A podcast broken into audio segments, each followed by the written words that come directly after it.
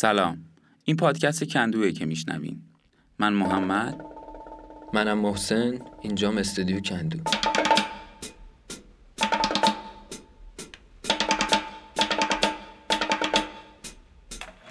راستی که اخوان لومیر در اون اتاق تاریک با ما چی کردن؟ کاس قبله عالم. درست بلد نیستم بخونم. اما یه نفر تو زندون بهم گفت دلت باد پاک باشه.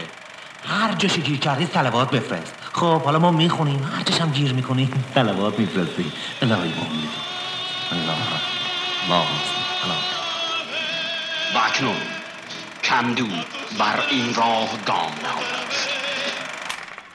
زنبور اصل از صبح تا شام در پرتوی روشنایی آفتاب شیره گلها را میمکد. وقتی که به کندو مراجعت می نماید تاریکی را دوست می دارد و در تاریکی اصل خود اصل را به خود را به وجود می آورد اولین بار که انسان می‌خواهد اولین یک کندوی زنبوران اصل را را دچار استراب می شود زیرا نمی‌داند که درون کندو چه خواهد دید و وضع او شبیه به کسی است که می‌خواهد یک قبر را بشکافد. اگر در کنار کندوی زنبور اصل فریاد بزنیم و یا توپ خالی کنیم اثری در وضع کار و رفت آمد آنها ندارد. و شاید چون می‌دانند که این صداها مربوط به دنیای آنها نیست توجهی بدان نمی کنند شاید زنبورها علاوه بر صداهایی که ما میشنویم اصوات دیگری دارند که گوش ما آنها را نمیشنود. آیا وزوز ما وزوز ما صدای روح کندوست؟ صدای روح کندوست.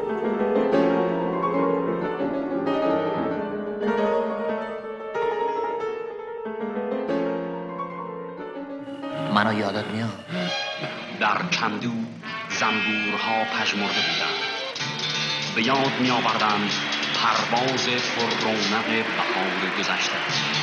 آقا مصطفی آقا مصطفی این مرده آقا سنی لکن در این زمستان بی بهره از شهر کندو در تعفن لجنزار مردند اینجا فینال